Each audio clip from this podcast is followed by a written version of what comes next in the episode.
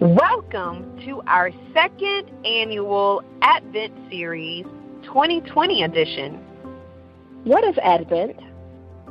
Merriam-Webster defines Advent as the period beginning four Sundays before Christmas and observed by some Christians as a season of prayer and fasting. Based on the definition you've just heard, this year, Advent twenty twenty began on Sunday, November twenty-ninth, and will conclude on Thursday, December twenty-fourth. The name was adopted from the Latin word Adventus, meaning coming, arrival, translating the Greek parousia.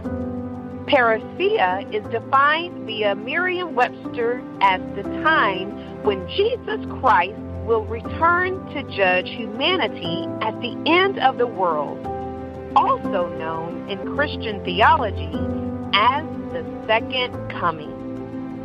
During this time, we invite you to reflect on the birth, as well as the second coming of our Savior, Jesus Christ.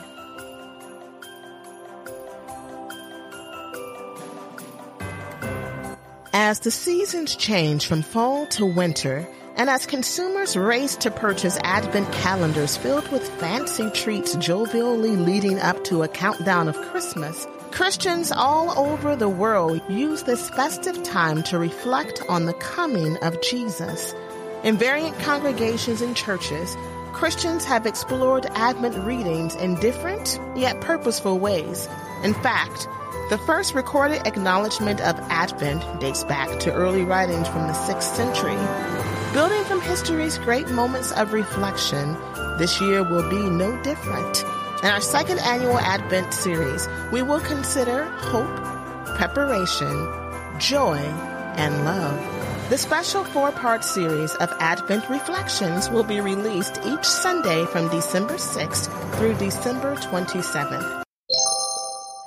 Our Advent love scripture reading will come from First Corinthians chapter thirteen, verses one through thirteen. I will be coming from the New International Version, and as you prepare to turn to First Corinthians, we're going to talk about that love that many of us have heard so much about, and that is the agape love, which involves that our acts of our faithfulness, our commitment, and our acts of His will. It is a Greek word which indicates a selfless concern for the welfare of others. And we can see that so graciously when Jesus was on the cross for us. And remember those words that says, "Lord, forgive them, for they know not what they do." And so now I'd like to direct you towards First Corinthians chapter thirteen. And in my Bible, it's entitled, Love is Indispensable. And yet I will show you that most excellent way. If I speak in the tongues of men or of angels, but do not have love, I am only a resounding gong or a clanging cymbal. If I have the gift of prophecy and can fathom all mysteries and all knowledge, and if I have a faith that can move mountains but do not have love, I am nothing.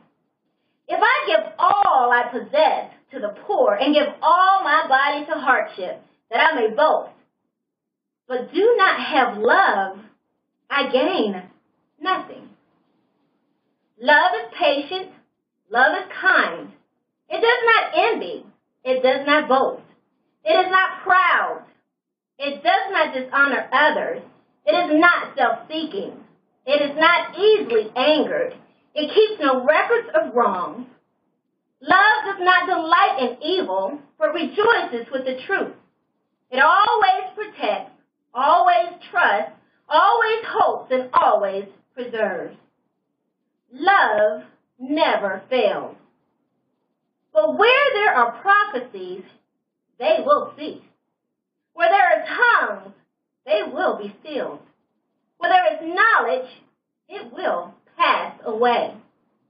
For we know in part, and we prophesy in part, but when completeness comes, what is in part disappears. When I was a child, I talked like a child. I thought like a child. I reasoned like a child. When I became a man, I put the ways of childhood behind me. For now we see only a reflection as in a mirror. Then we shall see face to face. Now I know in part, then I shall know fully, even as I am fully known. And now these three remain, faith, hope, and love. But the greatest of these is love. Missionary Jamie is a vibrant, detailed, focused, and purpose-driven servant of the Lord. She is the treasurer of Brownsboro Anointed Drama Team and of the Outreach Department. Sister Jamie is also a member of the Brownsboro Choir and Praise Team.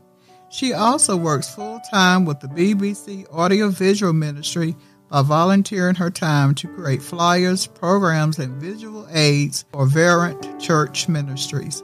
She also is a valued Zoom facilitator of virtual services held at the B B C.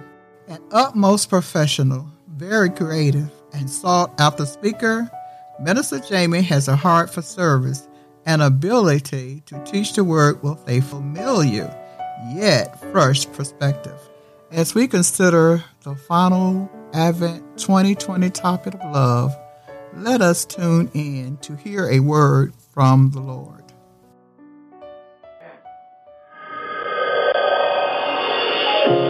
How can this love reach through all my chains? Pull me from the grave and bring me back to life again. How can this grace cover all my sins? Pick me up and put my feet on solid ground again. Jesus, everything is more. You're everything and more.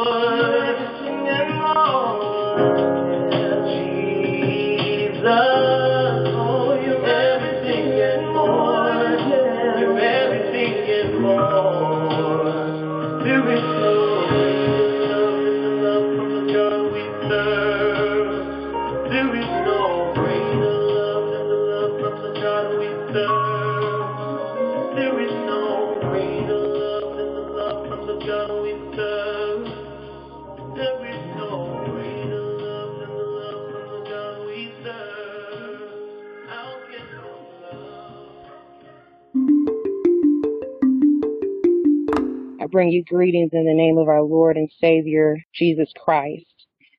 As I am pondering and thinking about all that that have transpired in the year of twenty twenty, the news came out and Governor Beshear was coming out with his daily briefings about the COVID nineteen. And I know within our families and households and even at work, we came up about it in passing. But as the months have progressed, it became more of the term is unprecedented.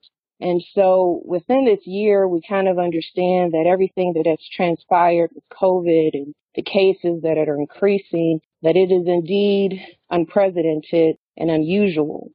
Aren't you so glad that I'm reminded that our Lord and Savior Jesus Christ was born during an unprecedented and unusual circumstance? He was born to the Virgin Mary.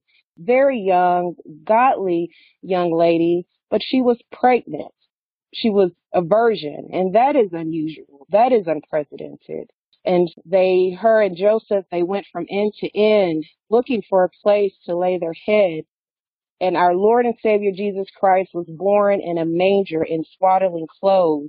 That is unusual. That is unprecedented. The King of the Jews was born in a manger. So we thank God that even though that we're living in an unusual and unprecedented time, that Jesus Christ was born in an unusual and unprecedented time. And that gives us hope, that gives us peace, that gives us joy and love. For God so loved the world that he gave his only begotten Son, that whosoever believeth in him should not perish but have everlasting life. First Peter chapter four, verses seven through eight. And it states, "But the end of all things is at hand. Be ye therefore sober, and watch until prayer." Verse eight. "And above all things, have fervent charity among yourselves, for charity shall cover the multitude of sins." And I'm reading from the King James Version. That word charity, you may also see love. "Above all things, have fervent love among yourselves, for love shall cover the multitude of sins." So here Peter is talking about some ways that we should live our lives and conduct ourselves, which should be on a daily basis in light of the second coming of Jesus. We know that the Christ is going to return. And so verse seven, it says, "But the end of all things." We know that from the beginning of time that God had a plan for our salvation, and that we are now at the final stages of God's plan. So everything that happened from Christ being born, we are now, the end of all things are at hand. So let's look at verse eight. It says that above all things, have fervent charity or love in your Bibles among yourselves, for charity or love shall cover the multitude of sins. We see fervent, okay? That's, that's a radical word. So what does it mean to have love fervently? Well, when I think about that word fervent, it's defined as having or displaying a passionate intensity about something. And when I think about that, showing or displaying a passionate intensity of something, I think about when I was in college and I had a great opportunity to study abroad in the country, Panama. And we went to this indigenous village. They were very humble, awesome, great people. And we were in this village. Water was everywhere. And so we went to this particular area, and you can walk across the water. Yes, you can walk across. There were shallow parts. And so at this particular moment, a lot of my friends were on this beautiful rock. I wanted to go over there, and I wanted to take pictures. And so I remember when I was younger, my parents enrolled me in a swimming class, and my sisters, they would walk me there, stay with me, and then walk me back. And so I did that for a couple of weeks during the summer. And so at that point, I thought that I could join the Olympics, that I'm a great swimmer. I can, you know, apply. I'm going to, with, with these four weeks of swimming, I can become a gold medalist, right? Because with God, all things are possible. So in this moment, when I was in Panama, I was going to walk across this shallow river and join my friends and have a great time. So I started walking. And then as I started walking, I noticed that my feet didn't touch the bottom. So I said, okay, well, that's that's different. Let me just keep walking. Again, I couldn't feel anything. I just felt it seemed like air, walking on air. So then I thought about my time when I was younger and that I had these four weeks of swimming and I'm a gold medalist. So I started swimming and I stood up again or tried to swim. And again, I could not feel the bottom. So at this point, I'm thinking to myself, okay, just keep doing what you're doing. So I am moving my arms, moving my legs to the fullest extent, because in my mind, I'm thinking, okay, Jamie, you either swim or you are going to die.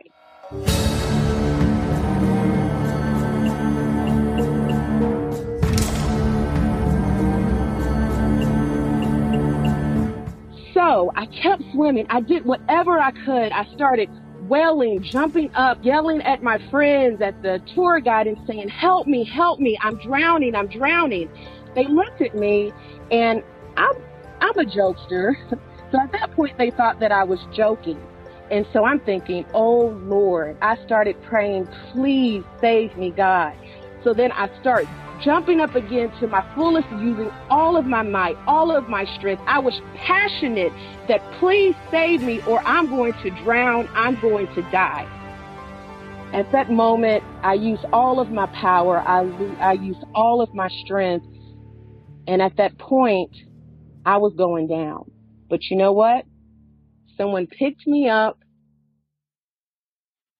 I felt Well, what I was told is that they swept me to land. They did the whole C P R thing on me, and I'm here with you today. And so that story, as I am thinking about it fervently, okay, I was passionate. I was displaying an intensity to please someone, look at me, you know, I'm drowning, save me. And so I used my fullest extent. That is what it's talking about in the scripture. You have to use, you have to love to your fullest extent.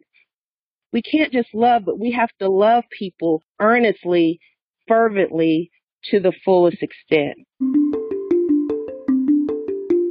And so some people may have the love you until you. Okay, so what's the love you until you? Well, I'll love you until you hurt me, or I'll love you until you don't make my, my favorite sugar cookie, or, you know, our love have limits, right? But the scripture says that we are to love people to the fullest extent of our ability, fervently, earnestly, since love covers a multitude of sins. There will be times in our lives where people will sin against us in multitude. And our response should be that we should cover that sin with love. That as Christians, we should respond with the action of love. In your workplace, you may think that your boss is overlooking you, that they provided that raise to somebody else who was only there for five days or something of that sort. Or someone may write you a hurtful email. Someone may disrespect you. You may remember that time when you were shopping.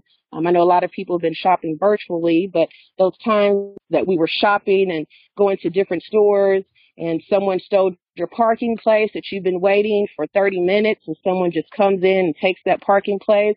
Or you may be on the expressway and you have your blinkers, blinkers on for about ten minutes and everybody zooms past you. Even those times when people sin against us, that we must cover their sin with love.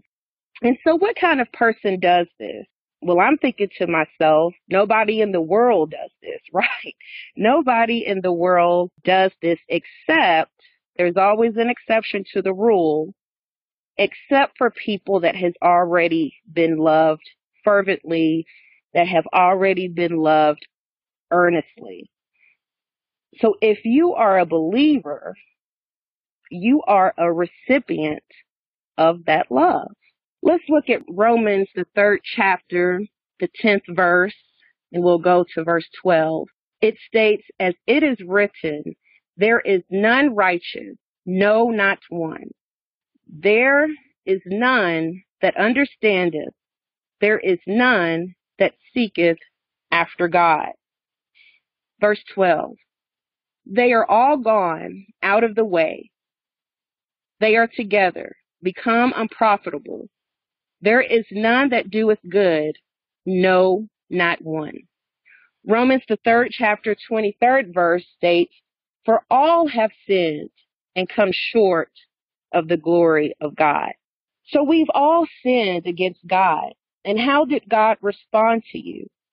In the midst of sin, God covered our sin.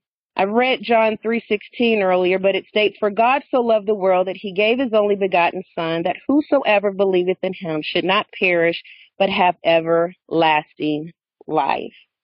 Romans five eight conveys that, but God commanded his love toward us, in that while we were yet sinners, Christ died for us.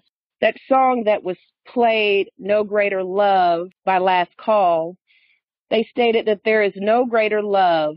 And as we look in Ephesians, the second chapter, verses three through five, it states, but God, who is rich in mercy, even after we have sinned, but God, who is rich in mercy, for his great love wherein he loved us, even when we were dead in our sins, hath quickened us together with Christ.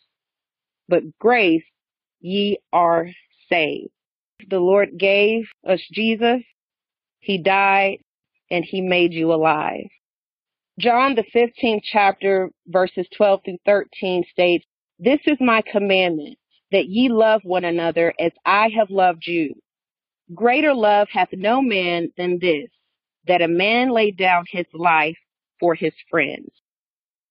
So church, the only way that we can love despite someone hurting us, or despite someone mistreating us, is to direct us and to remember that God first loved us.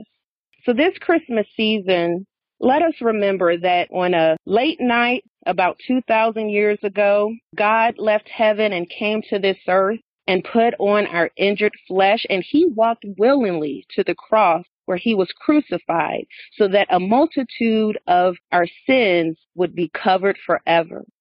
So as we are remembering this great time of how Christ was born, let us remember the limitless love that God has shown to each and every one of us. So no, there, we cannot love someone despite their sins against us, but we can love them fervently and earnestly because God first loved us and God gave his only begotten son to us. We are able to show love because God is love and God lives within us and God has covered our sins so that we may have the right to the tree of life. Let us pray. Lord, we thank you for coming, Lord Jesus. We thank you for covering multitudes of our sins. Lord Jesus, we thank you for giving that as an example, Lord, that despite anyone's shortcomings, Lord Jesus, that despite what one may have done to us or what one may have said against us, Lord Jesus, in a daily basis, maybe to our faces, Lord Jesus, that we can love them despite of their sins, Lord Jesus, that we can respond just as you have responded to our sins, Lord Jesus, that you have covered us, Lord Jesus, that you continue to cover us on a daily basis, Lord Jesus, that by your love, by your stripes, Lord Jesus, we are healed, Lord Jesus, by your example that we can love others fervently and earnestly to the fullest extent of our might to show action, Lord Jesus, that you have showed actions through your agape love, Lord Jesus, within your word. We thank you. We thank you for coming, Lord Jesus, and we await in great anticipation for your return. Amen.